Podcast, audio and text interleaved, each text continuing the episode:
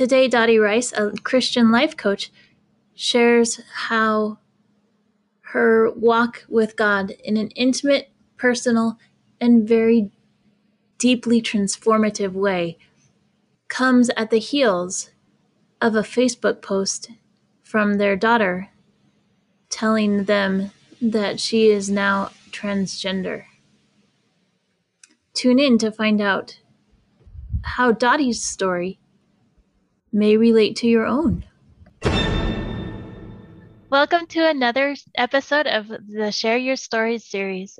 This is a podcast experience where we get to explore humanity one heart at a time. I'm your host, Jenny Diltz, and I'm the founder of Grieving Coach. I help people convert grief into power. As we've faced the pandemic and rising levels of pain and grief, suicide numbers have been on the rise. The pain of those who struggle with suicidal thoughts, as well as those who face the suffering to loss in suicide, are deep and intense.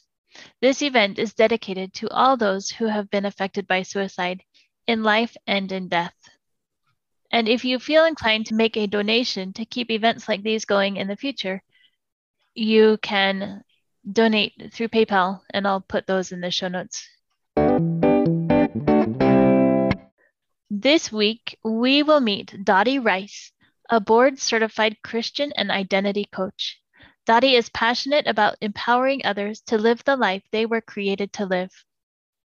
Her passion stems from overcoming personal experience with suicidal thoughts, escape, and self loathing.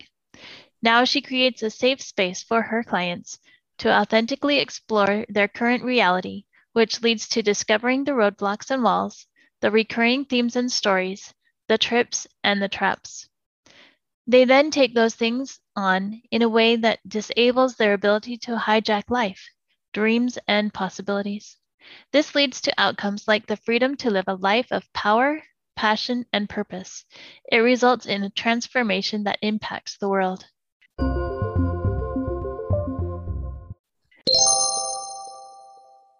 Thank you so much for being with us, Dottie. Thanks for having me, Jenny. Tell us about the work you do as a board certified Christian and identity coach. Well, um, as a Christian coach, Jenny, I use the biblical framework um, as my come from when I work with with people, pre- predominantly women, and typically older adult women. But I can and have worked with people of all ages and men as well, and couples too. Mm-hmm. But typically, when I'm working with women, I'm um, I'm finding that that we're working on issues where they feel disconnected, discouraged, discounted, uh, disempowered, all the disses, right? Mm-hmm. I'm kind of a dis coach. okay. And so um, what we do in in our one-to-one sessions which is what i offer right now is one-to-one though i'm working on group coaching programs and courses that'll be coming up in the near future but right now in the one-on-one sessions we take an honest look and, and make an assessment at current reality. Okay. Mm-hmm. A lot of people are in denial about where they really are right now. Right. Yeah. So we take, a, we pull back, we pull back the covers. we take a look. Okay. Mm-hmm. We take a look behind the curtain. What's really back there? We open the fridge, we undo the the Tupperware is like, what is that? Okay, we take a look at everything that seems to be stopping them, all the places that they feel these disconnected feelings and discouragements and and where they feel discounted, devalued, and things like that, and where they really feel discounted. And um, through storytelling and reflection, we start identifying and uncovering, really discovering, because it's not something that that they're even it's even on their radar in any way. So they're really starting to discover what's under that. Okay, how are these um, where are these feelings coming from? What's under the feeling? What's the resistance to breaking through those feelings? The things that are causing them to go around the mountain for the umpteenth millionth time, mm-hmm. or wandering aimlessly through some desert somewhere, or running into walls that they continue to run into, having the same arguments they continue to have, or uh, continuing to have the same unhealthy boundaries within their relationships that they continue to have uh, the inability to say no, for example. Mm-hmm. Um, right? That's huge for especially for women and yeah. especially for moms. okay. Yeah, I get that. yeah, I'm sure you do. okay so in in going through the story, going through and reflecting and where that stems from, just kind of if you're thinking about we're in a car and we're driving forward, we're looking through the the front windshield, right? It's not like counseling where we look at the rearview mirror and we drive backwards to the event. What we do instead is we continue looking forward through the windshield and we glimpse like we drive now at the side mirrors and the rear view mirror. We take mm-hmm. glimpses back as necessary to calibrate where we are and the reality of where we are so that we know what we can do, what we need to do, how we need to take evasive action, etc. Who's mm-hmm. driving next to us? Who's coming up really fast? You know, what car is stopping in front of us? So we need to be aware of all of this. The 360 kind of a look. Whereas if we were um, just looking in the rearview mirror and trying to drive forward, what would happen? Yeah, right? not so pretty. not so pretty. Big crash. So we we don't want to crash. We want to keep looking forward to um, not just where where they are now, but where they want to go. And then we take these little glimpses back and look at how the past conversations that that they've held on to and the things they've made up about themselves in those scenarios, how those have kind of stuck to their souls and become even like a part of their identity. So it's almost like they're living disingenuously as well. There's another dis word. And so they're living disingenuously because they're living from a place of false identity. Mm-hmm. And we all do this because we all make stories up about what's happening around us as we're growing up. Because yeah. we don't have any other frame of reference. Every every home that we are growing up in, no matter where we come from, that's normal. Mm-hmm. So it'd be like saying uh, to somebody who has who's a, an only child, "What's it like having three brothers and four sisters?" I don't know because I don't have a frame of reference for that. So right. So we we take a look at their frame of reference for their normal and what they made up about themselves in that normal setting, mm-hmm. right? Mm-hmm. And through the coaching process and uncovering, discovering, and reframing these things, we're able to, to find out where the resistance is, what's the fear under that resistance, and what's the lie that's feeding that fear. And once we discover that core lie, that core belief, where it came from, then we're able to, to apply the biblical principle of truth Okay, not mm-hmm. my truth, your truth, somebody else's truth. That's just opinion. We're talking capital T truth. Okay, mm-hmm. what does the mm-hmm. Bible say? What does God say about you? Yeah. So we take a look at these things. Is that really true? What is the truth? Capital T truth. And we start applying that, not just to then for healing, but to now for empowerment. Awesome right so yeah. this is this is what we do and as a result of doing this work there's a deeper greater not just deeper wider connection almost like a root system going down getting deeper connected into what is our grounding material like mm-hmm. the big mesquite tree I have in my front yard. No doubt it's going through all my plumbing too, but beside the point, right? It's like that root system that starts to not be as shallow roots that every wind and wave that comes by knocks us over and stops us. Yeah. Resistance, right? Mm-hmm. Resistance. Not that, but our roots start going down deeper. We get rooted, we get grounded, right? We get rooted and grounded in truth get rooted and grounded in love and we start that starts spreading out making us more stable more firm. It becomes a firm foundation where we've been operating from a faulty one yeah. right?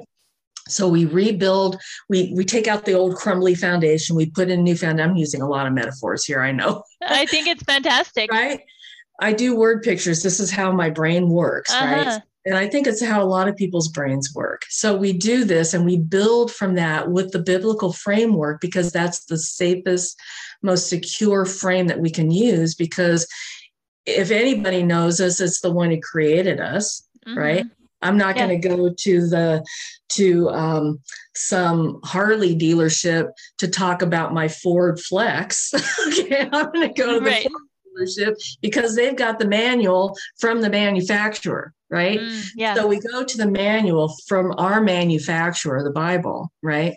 To go Mhm. God's manual for us. And we take those biblical truths and we apply them to our lives today, yesterday, so that we can face tomorrow with more power, more deeper connection in that relation vertically, that relationship, because that's always got to be first. If you do this first, everything else falls into place. Mhm. And that's what we do. And then encouragement comes in our horizontal relationships. And Yeah. we start valued because we're living from a place that God already says we're valued. But everybody else thinks about me is irrelevant. okay. Mhm. Yeah. Right? Audience of one, him, right? Yeah. And then we're empowered to move forward and to make the impact that we're put on this earth to make from the true identity that he created us with. And this is the Mhm. work that I absolutely love because I saw the transformation in my own life begin four years ago on the heels of a horrible disappointment and tragedy, and life turns upside down and stuff that destroys people, marriages, and families, right? Yeah. okay and instead of curling up in a ball and crying and um, you know both of us just going to our own corners and dealing with it our own ways i pressed into god okay i went i went to war with it and decided this no. Just no. This is not going to end everything that i know in life. And, and i want to know the truth and i want to be empowered. And so i pressed into the only one who i could go to who had any kind of understanding about what the heck just happened here. Yeah. and he met me in a way that that changed everything. And so today the dottie you see before you today jenny is not the dottie i was four years ago. It's not the dottie i was three years ago two years Mm. ago because Mhm. it's a it's a continual process it's in in today's terminology it would be called an evolution okay Yeah. it was a revolution evolution okay That's all awesome. right. Yeah. So this is something that happened in my own life. So I have firsthand experience and knowledge of this that I bring to bear in the coaching room. Okay, virtual room in this in this Uh-huh. day right now. Yeah. Yeah. And it not only impacted my life and changed everything about me, who I know I am now, where I didn't know it before Uh huh. and my authority, my strength from being a painful introvert, I'm not that anymore. Okay. I would Mhm. never do anything like this. I would be terrified to do anything like this, tongue tied to do anything like this. No, yeah. Yeah. anymore. Not anymore. But it didn't just transform my life and my relationship with Christ. And everything that he's calling me to do started opening up gangbusters, especially this year. Mhm. And it didn't just do that for me. I was married 28 years at that point and just barely tolerating and surviving it. Okay. There was no hope that my marriage would be anything like what I really wanted it to be, what I thought it would always be. That was never going to be the case. I was devalued, you know, and all this. My husband just, uh, no, it changed him. it started to impact Wow. him. When I changed, it's like dancing. If we're dancing with somebody, and when you're married, you know, you're dancing very closely because you're one now, right? Uh huh. When you're dancing with somebody that you're one with, and you all of a sudden change the dance, something's got to give. Either they're going to start going along with the dance you're dancing, or they're going to keep trying to pull you back into the old dysfunctional, ugly, mean, nasty, you know, just non life giving dance Right. or they're going to run. All right. The grace of God. That's all I can account it to is the grace of God. My husband started shifting. It took him a minute, but he started shifting and he started dancing the same dance. And now I not only love deeply, and it's a mutual thing. We not only love each other deeply, Uh-huh. we like each other. those are not often. Those are not always the same thing. No, all those Facebook posts, oh, I married my best friend. I'm like, liar. I hate you. you know? Yeah. and why yeah. don't I have that? You know, but no, it's not that. Um, it really can be a thing. And I never knew that it could be a thing for me because of where I was living it from. Mm. And now that I let the Lord change me and transform me into who He says I am and live in that place and from that place in authority without excuse. I don't need to make an excuse. This is who God created me to be. It's okay. Mm-hmm. It's a good mm-hmm. thing. The ones who can't take that, they left, and that's okay. They have that, that's their choice. And the ones who embrace the the authenticity, because we all really crave it, whether we yeah. know it or not. they're the ones who pressed in, and those are the ones whose lives are starting to change all around me, including my husband, including my marriage. 32 plus years married now. My husband gave me the best compliment, um, what, a month and a half ago now, probably a month and a half ago. Said the three most beautiful words to me ever. And no, they weren't, I love you. They were, you're really smart. awesome. right? Before that, everything out of my mouth was like, not right before that, but 28 years at least, everything out of my mouth was like, ah, you think you're better than me, and all this other stuff from his own insecurity because he's got stuff playing in the background too. Yeah. Right. Right. Yeah, absolutely. So, oh, so anyway, this is why I do what I do. And this is what happens as a result of what I do, not just in my life, but in the lives of the women that I come alongside. And in, even when I wasn't just working with women, in the lives of the people I've come alongside from this place. Mm-hmm. Everything changes. And not just we notice it, our own children mentioned it, other people, um, sisters have mentioned it, people we grew up with mentioned it. You know, other people who've known us for a long time have mentioned. So it's not just something that we, you know, our little secret. No, no, no, no. This is on full display for all to see. That's a beautiful transition. A I beautiful love transformation. That. Yeah. I love it. I love it.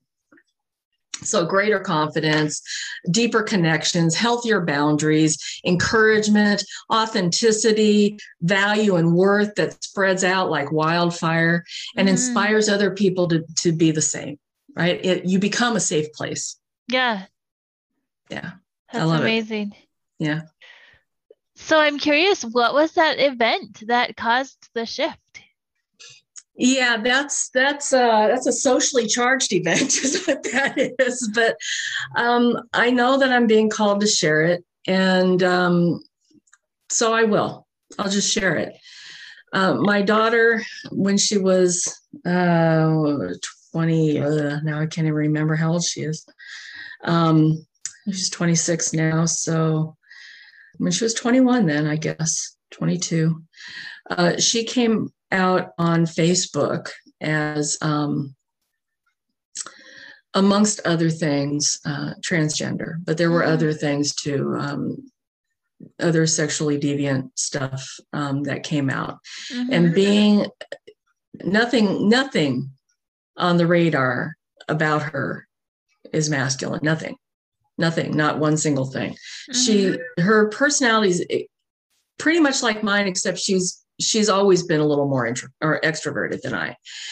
Um, yeah, so being raised in a Christian home and having taught Sunday school and and seeking God and wanting to have that relationship and and then to read it on Facebook for all the world to see, it was it was um yeah, it was it was really really difficult um, it hit my husband in a in a different way than it hit me mm-hmm. for a number of reasons. One, because he's a man, mm-hmm. and that was that's his little girl. Um, right. Um, and they have a very they're very alike. He, she and my husband are very alike, and they had a very close relationship. They would they would go on walks together. They would um, talk and and you know shuck and jive together you know just mm-hmm. get all mm-hmm. goofy together and stuff and and she and i had always had a very good relationship too hanging out with each other all kinds of crazy inside jokes with each other just the sense of humor in this home was is off the charts and um, so we've always enjoyed doing things going rummaging with each other going out to lunch going out to dinner doing breakfast doing other things mm-hmm. Uh, just sitting we we could sit down and watch a, a, recorded show on the dvr that's like an hour long show and it would take us three hours to get through it because we kept pausing it because we're having other conversation and it would almost always be turning towards some kind of a spiritual concept yeah. that we'd be talking about um, so this is the relationship that we've always had and so it was it it it blew us up for a fair minute it blew my mm-hmm. husband up a whole lot more than it blew me up. And and i think in part because like i said he's he was her daddy. And for another reason i think because the lord had been preparing me. He'd been preparing me um, when i was coaching um, just just several not even several a few months before i was coaching a gal through church on a volunteer basis. And she had come to us for help navigating how to be in relationship with her adult daughter who had identified as transgender mm-hmm. and who was taking cross sex hormones and growing a beard and living with her girlfriend and raising her little two year old. Mm-hmm. And I was, I had never done that before, you know, but I was the one that the Lord assigned to this to this beautiful woman Mm-hmm. And um, and so I'm walking alongside her, walking alongside her daughter in in a stand that's contrary to what the world says we should do. What the world says we should do is embrace and accept everything.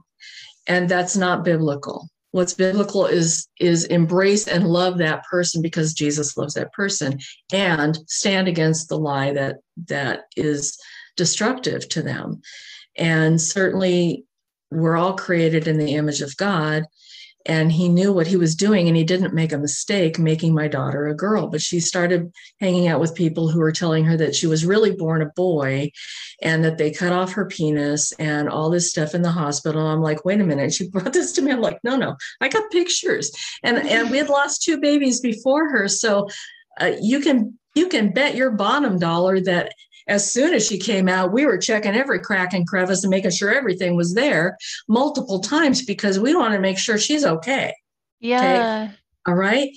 Um, so yeah, there there was a yeah, but what a lot of people don't realize is that there there's a undercurrent of of pain and wounding in most cases that that precipitates that kind of thought process or decision. And there there are some things in her background some abuses that happened from boys in high school that I didn't find out about until it was already done rapes and things like that. Mm-hmm. and and um, sexual verbal and other physical and relational emotional abuse by another boyfriend. And she never heeded our our warnings to not engage in these in these relationships. But we don't know what to do. How do you stop something that's already happening when they're you know under your roof? Because you don't want to drive them away. So we didn't know what to do. And we did yeah. what we thought was the best we could do was love her in the situation bring the kid in. We didn't know she was at that time being raped. Um, but what we did know was if there was any safe place it was going to be here right? Mm-hmm. right? But i didn't know though the rule was if, when I take you over to his house, his parents must be there. You must be in the same living area and not up in his bedroom. And all the parents and everybody was on board with that. So I'm hearing, yes, their parents are home and all this, and only to find out, no, that wasn't the case. So I was being lied to because she hmm. wanted what she wanted, and that's what we do. We want to do what we want to do. So sometimes yeah. we lie, but there was pain and abuse that happened long before any of this happened. And there are probably some other issues. Um, but be that as it may, that's what precipitated my my press into Christ at a level I never had before. Mm, yeah. And so where my non existent quiet time and devotional time and Bible reading and prayer time um, it turned into literally, Jenny, two, three, four hours in my backyard in prayer, in uh, weeping and crying out in spiritual warfare, in in searching the scripture and listening to God and and every all of that, right? And mm-hmm. in in that where I got knocked upside the head with a two by four and ended up my face down in a valley and then waking up, what have, how did I even get here? Right. Yeah. When that happened, all I wanted was to get out. All I mm-hmm. wanted was to get out of this, get out of this. And I'm scrambling and I'm trying, I'm reaching for every human resource I can reach for. And there was nothing there was nothing. I fell through the, the cracks at my own church where I had been in service for seven years in the care ministry. Okay. Mm. No resource, no help, no body. All right. Yeah. And where at first I was so upset about that and just knew I needed that. What I have come to realize in retrospect is that's exactly what needed to happen so that I could have the experience of finding myself in that valley as I found my Lord in that valley because he's not just the Lord of the mountain, he's the Lord of the valley and he's the one who knows the way through. Yeah. So he revealed himself to me in a way that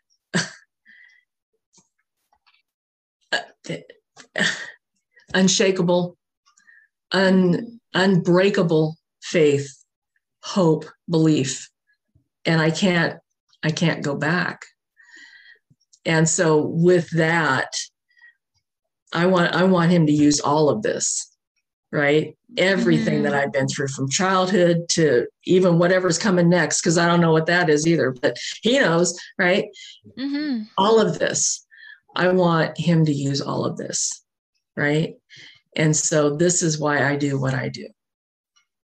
Because there are people out there and and this is part of my call that I know is is really real is to stand and stand up, speak up, show up, and great Christian love for those other parents who are struggling, who are thinking that their only choice is to is to bow down and conform to what the world says is the right thing to do, which does not serve their child because it's not from a place of truth and it's really not love. It's fear.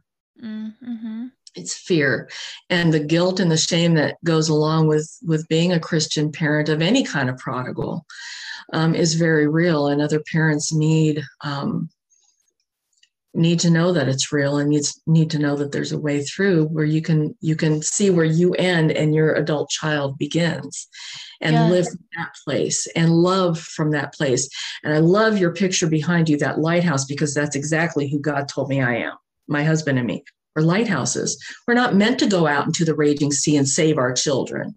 We're meant to be lighthouses and reflect the love of Christ so that when they're finally at the end of themselves and realize that the only way that they can get through another day is get right with God and come home. Hey, here's the light. Come back to the safe harbor. Mm-hmm. Right? Come back to the safe harbor and find out who you really are because He's the one who knows, not you. Yeah. He gets to say, not you. And so when I was counseling or coaching that one lady, I had no idea that that that would be my fate as well until I had a suspicion um, when the Lord told me after or during one of our sessions. I can't remember if it was during or after, and He said, "Get ready." And I said, "Please, God, no." And He said, "Get ready."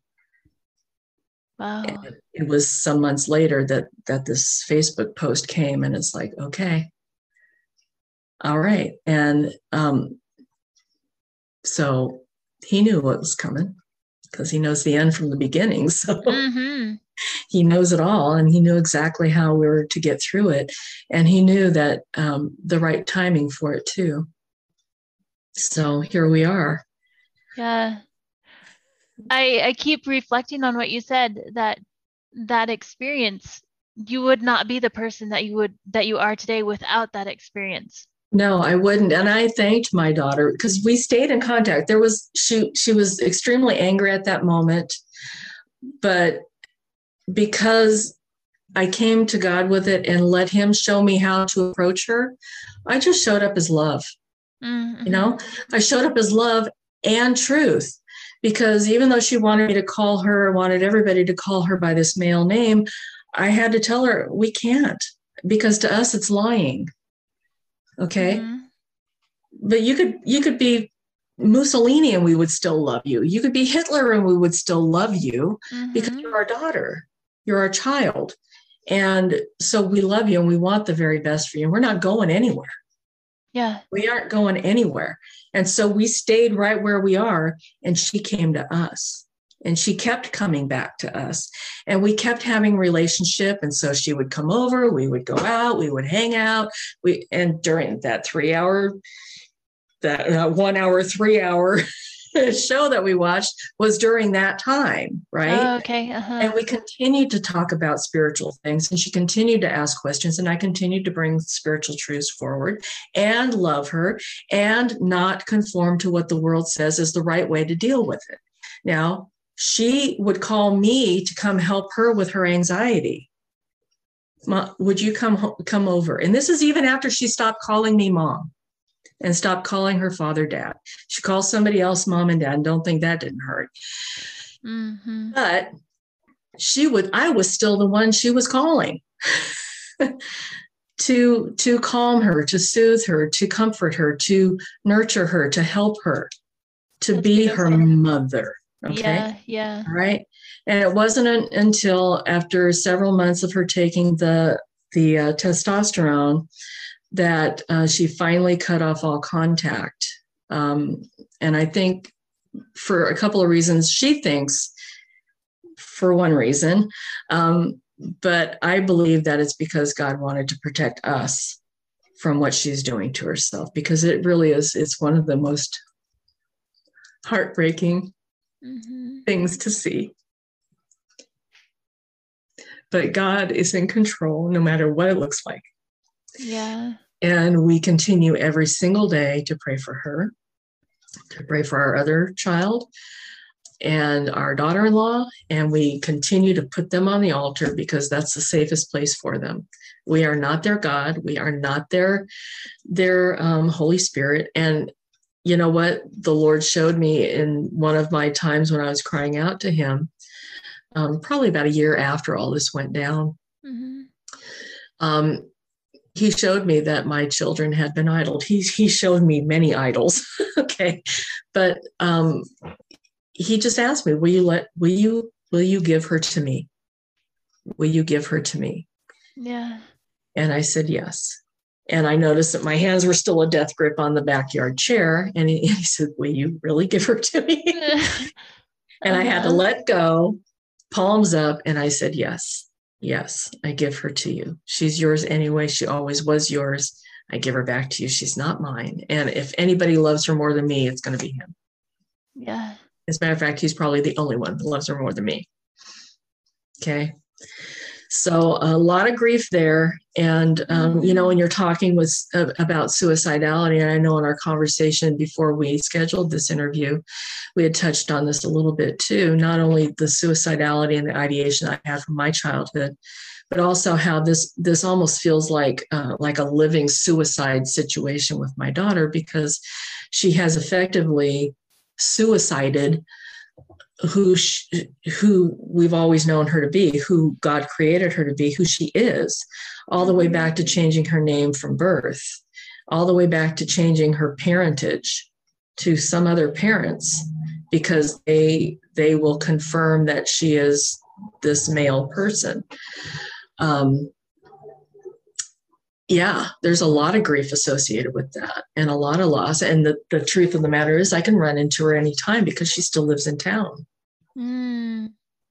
You know, so it's it's it's as though and she had even said you know i'm right here it's not like i killed myself it's not like i'm dead and it's like well you know kind of is because you're telling me you're not who you are you know and then you keep taking these steps to further annihilate that person mm.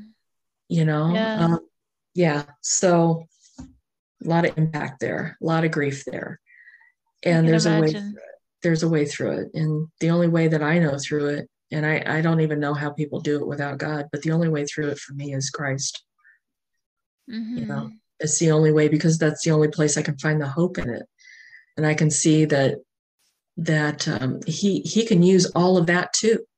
And what an amazing thing! And this is my prayer is that that she would come come to her senses, come out of the lifestyle like so many have, realizing that that didn't fix what was hurting that didn't fill the void that's that's in there and that didn't you know validate or make them safer from their abuser right that didn't validate right. their worth all it did was take them farther down a road that caused them more pain and especially mm-hmm. as they as they start doing the physical transformations now um i can totally totally envision in my prayers that that she comes out of this and that we partner together in a ministry that that is more holistic and not just reaching out to parents and family members impacted and giving them kind of a survival guide as they find themselves you know waking up in the valley after being smacked in the head uh-huh. like were right um, but also the people who are struggling because our hearts are huge for them too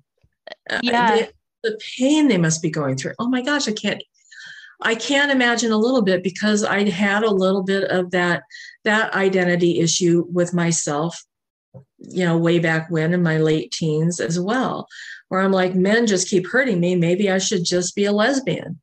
And that was for a minute. For a minute, I'm like, I, you know, maybe, and maybe this person is like, yeah, no, no, that's not really it because everybody hurts everybody. That's the thing. Mm-hmm. And the problem wasn't them, it was me and what I was allowing and tolerating and and attracting. And yeah, the lie I was living from is that I wasn't worth anything better than that, which is the same lie she was living from when she allowed the men to abuse her. Yeah. Yeah.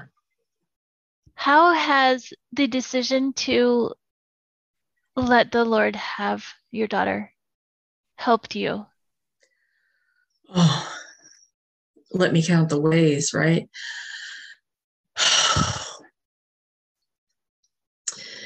you know, it's like it's like trying to carry an entire house full of furniture and everything. It's like trying to pick it all up and carry it on my shoulders. I'm not made for that. I can't handle that. Mm-hmm. And it will, if I can ever even pick it up, it will crush me. And even in the trying to pick it up, it's exhausting. Mm-hmm. It totally saps every every little bit of energy. And it's, it's so it's kind of like that for me. Just like anything I try to carry or anything I try to do, that's really his job he says his bur- his his yoke is easy and his burden is light. So if i'm finding myself straining in some area then it's a beautiful opportunity to sit down and get with the lord and say okay what am i holding on to? What am i trying to pick up? What am i carrying that's really yours? Mm-hmm. and because he loves me he shows me what that is and gives me the opportunity to choose to let him carry it. Now, do I pick it back up again or do I try to wrestle with it again? Of course I do. And he's gracious and kind and slow to anger. Yeah. Abounding in loving kindness. Yeah. Okay. Yeah. And he knows that I'm just dust and I'm going to blow it. And, and his mercy's new every day and his mercy endures forever and all of that. Okay. So it has, it has meant the world to me to see.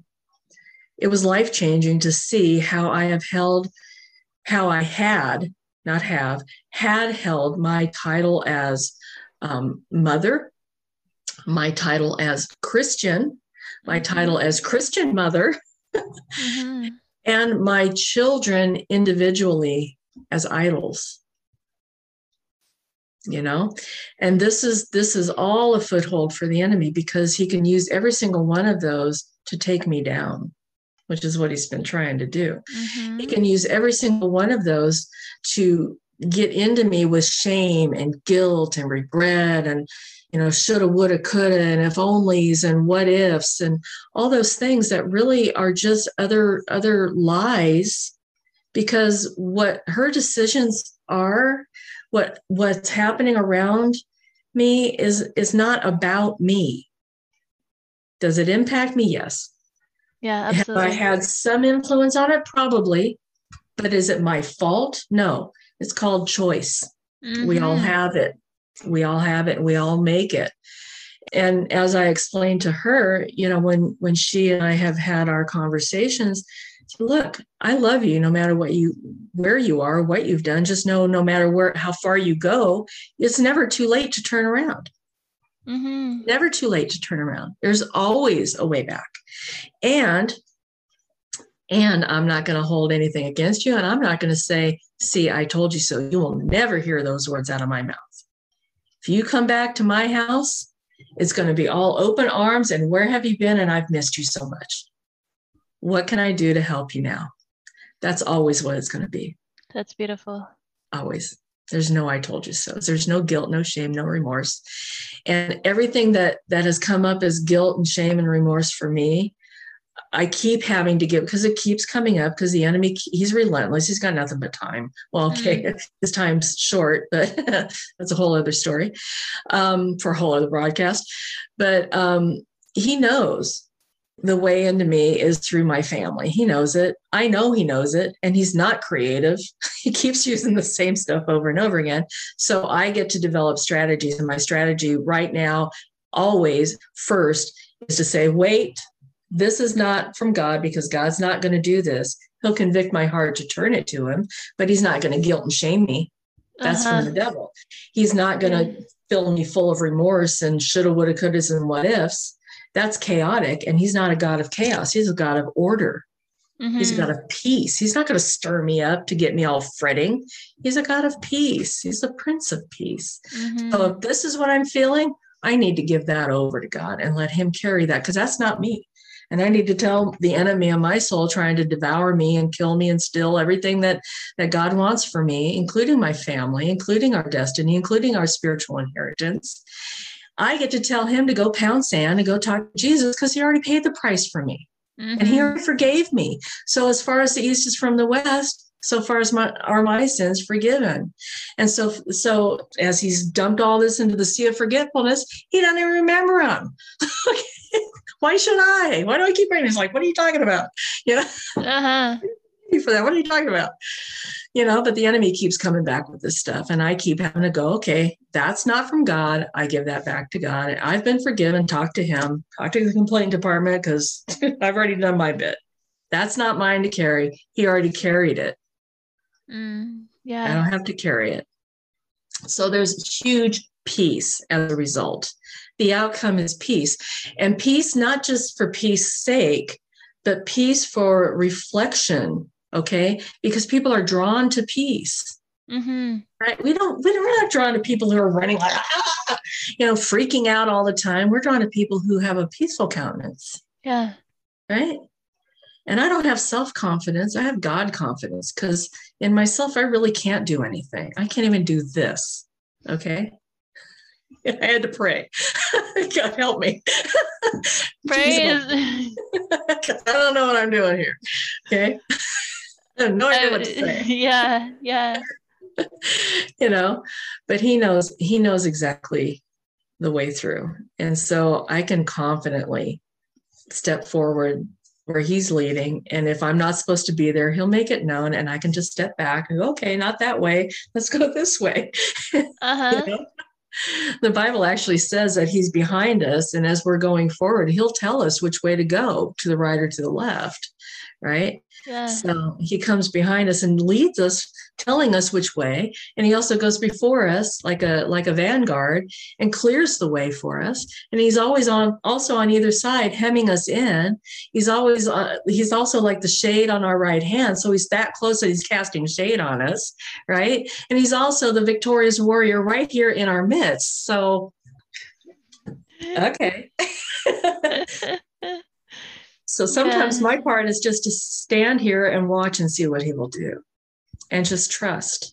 Mm-hmm. And the Bible mm-hmm. says when we trust, the man who puts his trust in him, he keeps his mind in perfect peace. So I'm really in a peaceful place, which really marvels some some friends and relatives. Oh, you must be so worried and so this. And it's like, I'm really not. Oh, you must be, you must be. No, I'm and and I don't, I, I can't muster up worry. I can't even muster it. it's, I've never had anything like that happen before in my life. Yeah. So, yeah. Anyway. So you've talked a lot about the peace. How does that help you with the grief of um because that's a big ass that's a big part of it too oh yes oh yes and and jesus grieved god mm-hmm. grieved the bible talks about all kinds of prophets who grieved. Um, jeremiah is called the weeping prophet. Okay so grief is not something to be um, ashamed of or even avoided.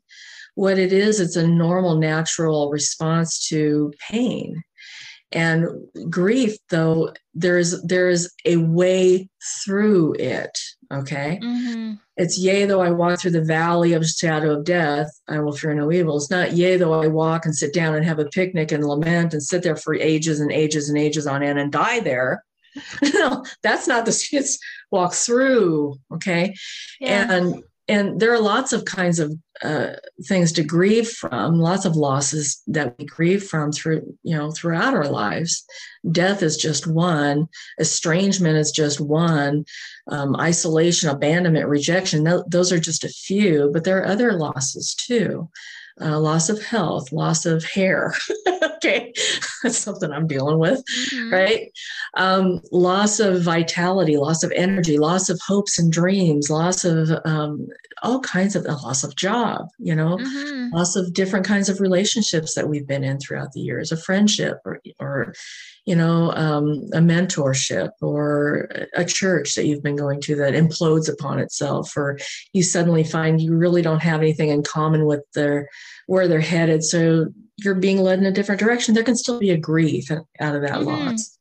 And so the peace component, how that helps is it it it just provides opportunity to keep moving forward, to walk through the valley. Yeah. Than standing and being mucked and mired in some kind of sludgy marshland of eh, eh, eh, the moors. It's not the moors. Okay. Mm-hmm. There's no quicksand here. Okay. It's just a valley. There, there are gullies and you know dips and all that, but there there are higher points of a valley too. If you take a look at any valley, you're going to find that. And then on the other end of the valley, there's a mountain. Okay, so there's a way through. I have yet to find a valley that there's not some kind of elevated, you know, some kind of incline that comes at the end of it. Otherwise, why would it be called a valley? Exactly. Right? Yeah. So that's I that's how I see peace as as a pathway. And as a matter of fact, part of the armor of God, one of the components is the shoes of peace mm-hmm. to walk and the shoes of peace because it's armor these particular shoes have have like cleats because the roman soldiers they would slip and slide if they just had these flat sandals on because it's a bloody battlefield or if it's inclement weather or whatever or you got a rocky surface or some kind of scree or whatever it's slippery they had actual like cleats on the on the bottoms on the soles of their battle sandals right mm-hmm. so they mm-hmm. wouldn't slip in the mud and the muck and all the other uncertain terrain but they could walk forward in those shoes. And these are the kinds of shoes that I envision as my shoes of peace because I'm walking through all kinds of terrain, including a bloody battlefield. As yeah. a matter of all of life is a battlefield. And I learned a long time ago don't go to battle wearing a sundress and flip flops. Okay. Mm. you got to get your armor on. my husband and I yeah. do this as a result of this transformation, we pray together every single day, every single morning, except for weekends. I don't know why that is, but I'll look at that. But anyway, every single weekday, we sit, we literally have visiting time. We talk, we visit, talk about the books we're reading and the insights we're getting, talk about whatever's going on in the culture. And we talk about what we're reading in the word and we pray. And one of the things we do when I close this in prayer is we put on the armor of God, the full armor of God, mm-hmm. part of which is the the shoes of the peace of Christ, so yeah. we can walk forward in peace. That's amazing. And this this transformation came as a result of yes. that Facebook post. Yes. Yes, it absolutely did. And I told my daughter multiple times, I am thankful for all that you have been going through because of how it's impacted my life. And she saw it and she mentioned, You are different. Dad is different. Your marriage is different. Okay. So it's not some imaginary, you know, temporary fly by night, whatever. No, it is transformation. Mm-hmm. And it mm-hmm. happened because of this pain, this grievous, heart-rending, heart-wrenching gut punch, smack in the head with a two by four, trip down to the bottom of a valley experience. Mm-hmm. And if we look, if we start shifting our perspective, which is one of my major themes in coaching, is coming aloft, getting a different perspective. Because when we're face face up against a tree, we can't see the forest, right? We need to get some altitude. Right. And watching Bear Grylls when the kids were younger, we'd watch, you know, Wild Man or whatever I I can't remember what it's called, but whatever it was.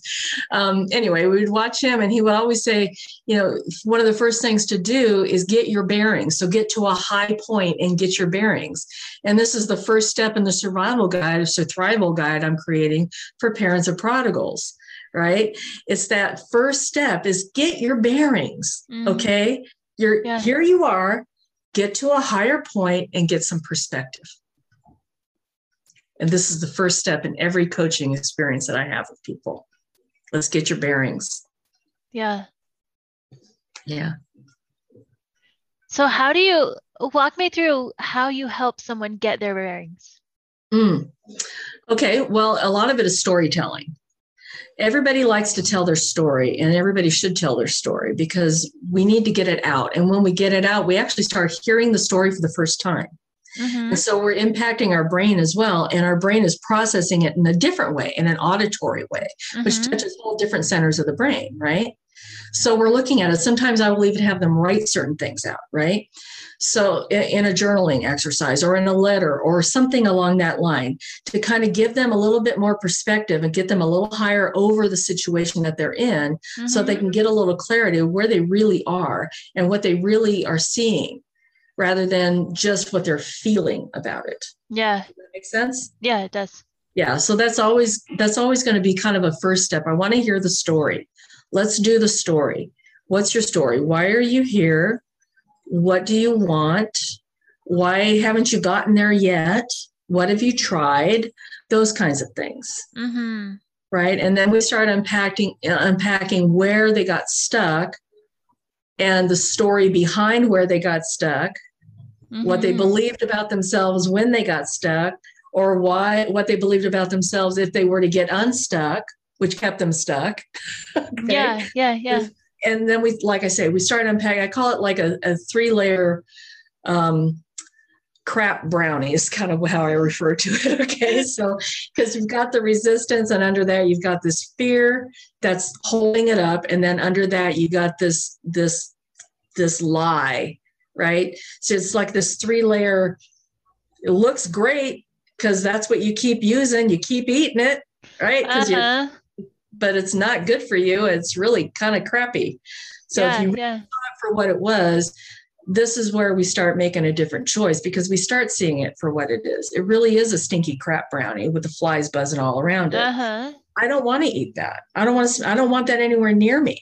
I want to make a different choice. Okay. So this is where we start constructing our own healthier version of that, and it's based on truth, right? Yeah. yeah.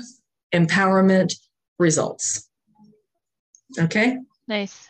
So that's how that works and it's going to be different for everybody. It depends a lot on how um, people's learning styles as well. Mm-hmm.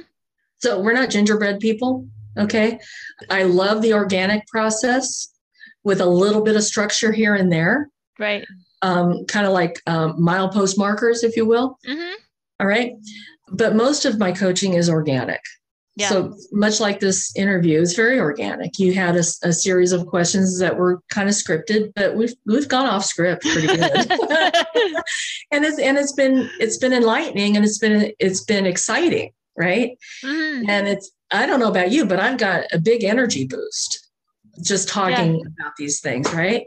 So I'm seeing energy coming from you. So I'm assuming, all right. And this yeah, is what yeah. happens in the coaching when we start recreating, reframing, rephrasing, and and even the past, even the past can be re-experienced in a reframed way. It's it's almost like we rewrite the past. Okay. And this yeah. is what the Lord has shown me how to do myself for myself. And I've been doing it and it works. I'm rewriting my past, not changing it like like rewriting history like they do these days in school. Not like that. It's, it's a whole other kind of rewriting. I'm rewriting it from the mindset that what what mom said or dad did or sisters implied or stepdad said what those were were nothing to do with me so i'm able to rewrite it looking at it from their point of view this was this was her limiting belief mm-hmm. this was her insecurity this was his fear this was his pain right mm-hmm. it removes me from the equation yeah right? Which is so liberating. And what it also does is it gives me a greater depth of compassion for those who have done the thing, these things, mm-hmm. either to me or near me, to have such an impact on me, right? Yeah. It's amazing. And as I even go to the Lord and ask Him to show me, what is this? Why is this? How is this? Help me see it. Mm-hmm. As not he is not unfaithful. I will tell you that. He has given me you you hear I'm I'm a picture person, right? So he gives me picture after picture after picture and he'll tell me cuz I'm also auditory. He'll tell me you know, this she's a six, she's that same 16 year old with no safe place to go. And I'm like, yeah. whoa, wow. I never saw it like that. Wow. Yeah, yeah, yeah. Right? and then heartbreaks and the whole new compassion and a whole different level of communicating with my mom because of that right mm-hmm. and forgiveness begins and with forgiveness i'm no longer yoked and bound and chained and dragged around and jerked around by all of this old whatever offense mm-hmm. whatever it's not yeah. about me yeah, yeah. You know, this is about me. but it's for me in the sense that God wants to use it to make me a stronger person.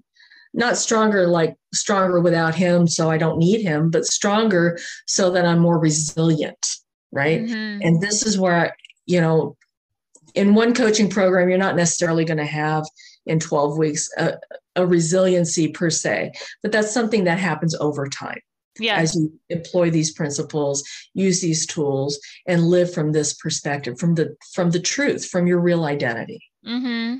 From mm-hmm. the power of the living god and knowing who he is and who you are and yeah. walking in that way. When you do that boy i tell you there's all kind of liberation that happens all kinds of liberation. Yeah. Yeah it's exciting. It's exciting. It's hard to get me to shut up about stuff like this. And it's it's exciting to see that passion and see that transformation in your own life. Like coming from a place so dark and so heavy and so grief stricken and even with your grief now of losing the daughter that you thought you had the daughter that you have had um yeah and all the able- hopes and plans and everything grandchildren all of it. Yeah. Oh, yeah. Yeah.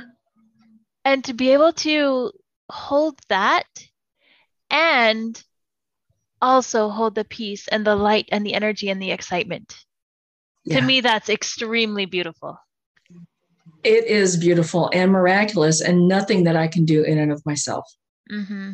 nothing nothing there's there's i know because i tried I tried for years. I tried decades. I tried. Mm-hmm. I've been a Christian 45 years. Yeah. 41 of those years, just barely trying to be victorious, but still trying and doing a lot of things in my own strength. But with submission, I'm telling you, it's not a weak thing. It's a very strong person who can choose to actively give up what they think is theirs mm-hmm. and what they think they deserve and what they think they want and exchange it for something that's even better. It, it, I liken it to having a, a beautiful necklace of paste that looks like diamonds and wanting it so much because somebody gave it to me and it's so pretty. Well, I got a box right there that's got the real thing in it. Do I want to hang on to this paste or do I want the real article? I want the real article. I don't want to live a fraudulent life. I don't want to live this, you know, disingenuine life, this inauthentic life. I want to be authentic and and I have been more and more and more authentic these last four years and I then it's shocking. Mm. it's shocking and it's scary to some people. And I mean, some people on the receiving end, it can be very scary. I mean, I had to actually search out a group of women who wouldn't be terrified and threatened by authenticity. yeah. because I was finding that even in my own Christian community, people I thought were strong believers and all in for that, they were great so long as they had this position and I had this position. Mm-hmm. you know what I mean? But as the yeah. Lord's been leading me a little, bringing me higher and promoting me in, in other areas, just in who I am and my ministry, um, yeah, that that that revealed a whole lot of stuff that was really shocking. And so, you know, a little bit of grief there on that end too.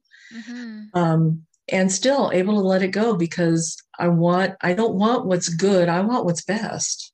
Yeah. Right. I don't want what's better. I want what's best. I don't want what I want. I want what he has. because he has what's best. yeah. Yeah. Yeah. So, you know, it's, it's that less of me and more of him whole thing, right? Because what he's been showing me, what's coming, I can't, I, I cannot do that. I, I cannot. I cannot do it in and of myself. I can't. I don't care how strong I think I am. There's no way I can do it. Mm-hmm. No way. No. But I let it go, let him lead the way, let him carry the load, and just trust he's going to do exactly the way it's supposed to be. Um, it'll happen the way it happens, and when it happens, I just get to I get to go for the ride. Yeah. Stand up, speak up, show up, and see what God will do, and it's going to be miraculous stuff. It already has been miraculous stuff, amazing, mm-hmm. beautiful things. Yeah, I'm hearing that. I want more. I want more. So I'm so thankful that you you opened the opportunity to do this, my very first interview podcast, um, because it is just the 1st mm-hmm. It's just the first, and I and I already know that. That's so awesome. It's amazing to me because there are people God wants to reach he wants them to know him at a level they they never have or never thought they could and he wants them to be free mm-hmm. for people who are struggling with the um with that all the disses uh, no no no no not not oh. all the disses but um for people who are struggling with that decision to let go of the the fake mm-hmm. and reach for the real mm-hmm. what advice would you give my advice would be to to get really clear about what they want. What do they really want? If they really want paste, you know, this is how we're created free will. Mm-hmm. You know, we can have that paste. If they just want, you know, little baubles, you can, they can have baubles. Mm-hmm but I would encourage them to consider, to con- just sit down and just allow themselves to entertain the idea that there is so much more, so much beauty, so much better and best that they can't even imagine that God says that they're worthy of. And would they just be willing to ask him about it. Mm-hmm. If they'd be willing to just sit and honestly, not not tritely, not you know, okay, well, I'll just sit here for a minute. No, if they'd be willing to just literally, honestly sit down and say, Lord, I hear you have something better for me. Is that true? Mm-hmm. And if it is, would you somehow reveal that to me? And just sit there until they hear something, until they feel something, until they get their answer. And it can be a minute, it can be five minutes, it can be 20 minutes. We so often in this rushed world, even Christians, you know, you've heard the term quiet time, right? Quiet time. What does that mean? Does that mean I'm sitting here giving a laundry list of all my things that I want Celestial Santa to, to bring me? Uh, no, that's not quiet time. And what is prayer? You know, again, the laundry list, the mm-hmm. all this, the to-do list for my my my honeydew God. And no, that's not what it is. Prayer time is communication it's just talking and listening it's he wants relationship that's what we're created for mm-hmm. and why we struggle so much to find our significance is because we are settling for for things other than relationship with the one true god the one who made us the one who loves us the one who loved us to death even right mm-hmm. when we actually have quiet time, that means we get to allow for quiet. because in relationship, we're not talking constantly. We stop and are quiet. And we're quiet yeah. for the purpose of listening. All right. So it's not just sit there, be quiet, empty your mind. No, it's sit there and ask the Lord, what would you like to say to me today? And in the quiet time, you can even have your Bible there. The Bible's a love letter for you. Mm-hmm. You can ask Him, and I do this on a regular basis Lord, would you show me, Holy Spirit, what you want to talk to me about today, what you want to tell me today? Or I need some encouragement today. Would you show me? And I have oftentimes just opened the Bible and boom, right there it is. Mm-hmm. And He speaks it to me. Or if I'm sitting just in silence, I can hear Him talking to me. I'm asking Him, I want Him to show me. And sometimes He will give me that picture. I've got things I've drawn out pictures that he's given me. Pictures of what the journey looks like ahead. Mm-hmm. i need to get somebody to actually draw that out because mine's a crude rendering but i would love to have it drawn out. Pictures of him putting things in place. Pictures of, a picture of me in the womb literally where he's he's he's wrapped around me like a big jelly cushion and protecting me while my father is beating my mother in the stomach Wow.